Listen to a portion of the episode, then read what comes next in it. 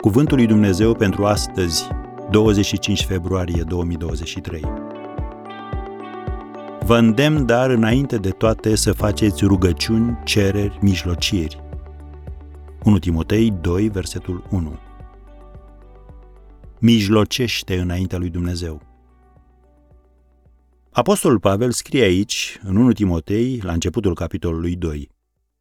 Vă îndemn, dar, să faceți mijlociri pentru toți oamenii, pentru împărați și pentru toți cei ce sunt înălțați în dregătorii, ca să putem duce astfel o viață pașnică și liniștită, cu toată evlavia și cu toată cinstea.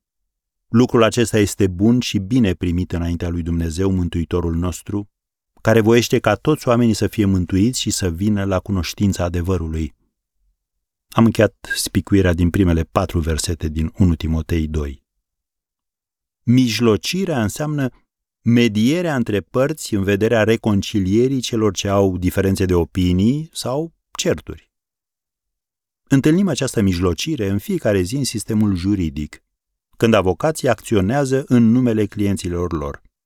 O vedem de asemenea în Sfânta Scriptură. Când poporul a făcut un vițel de aur și s-a închinat înaintea lui, Moise a mijlocit înaintea lui Dumnezeu pentru ei, spunând – Ah, poporul acesta a făcut un păcat foarte mare și au făcut un Dumnezeu din aur. Iartă-le acum păcatul. Dacă nu, atunci șterge-mă din cartea ta pe care ai scris-o.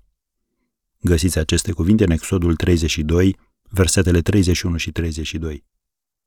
Și a funcționat. Dumnezeu i-a zis lui Moise, în versetul 34, Du-te deci și du poporul unde ți-am spus. Iată, îngerul meu va merge înaintea ta. Mai târziu, când poporul Israel s-a întors din nou către Dumnezei falși, Samuel a zis, Strângeți pe tot Israelul la Mitzpa și eu mă voi ruga Domnului pentru voi. Scrie în 1 Samuel 7, versetul 5.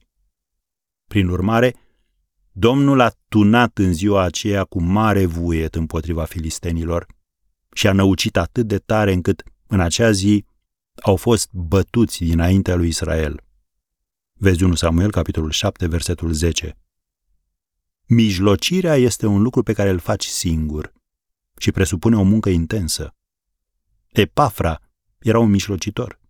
Apostolul Pavel spune despre el, în Coloseni 4, versetul 12, totdeauna se luptă pentru voi în rugăciunile sale, pentru ca, desăvârșiți și de plin încredințați, să stăruiți în voia lui Dumnezeu. Am încheiat citatul.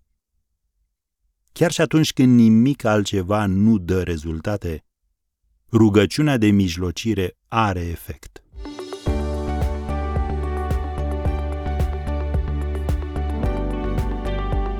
Ați ascultat Cuvântul lui Dumnezeu pentru astăzi, rubrica realizată în colaborare cu Fundația SER România.